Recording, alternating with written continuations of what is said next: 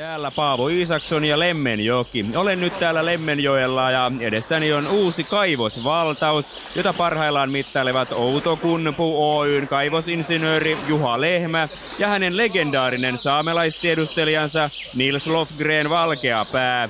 Juuri tältä kohdalta löytyi kuukausi sitten maalikkovihjeen perusteella lupaava jogurttipurkki esiintymä. Nyt insinööri Lehmä ja saamelaistiedustelija Valkeapää ovat tekemässä täällä jatkotutkimuksia. Miltä tämä esiintymä vaikuttaa?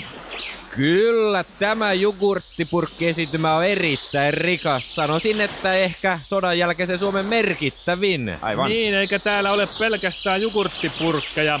Tämän jogurttipurkkisuonen vierestä on löytynyt erittäin runsas rikkinäisten kaljapullojen esiintymä. Mm. Ja muovikasseja on löytynyt myös paljon. Silmän kantamattomiin on muovikasseja. Aivan. Kertakäyttölusikoita ja haarukoita sekä makkarapaketteja on kaivauksissa niin ikään tullut vastaan, muttei merkittävää määrää. Voidaanko siis sanoa, että tämä Outokunpu Oyn löydös on piristysruiske Lapin kituvalle talouselämälle?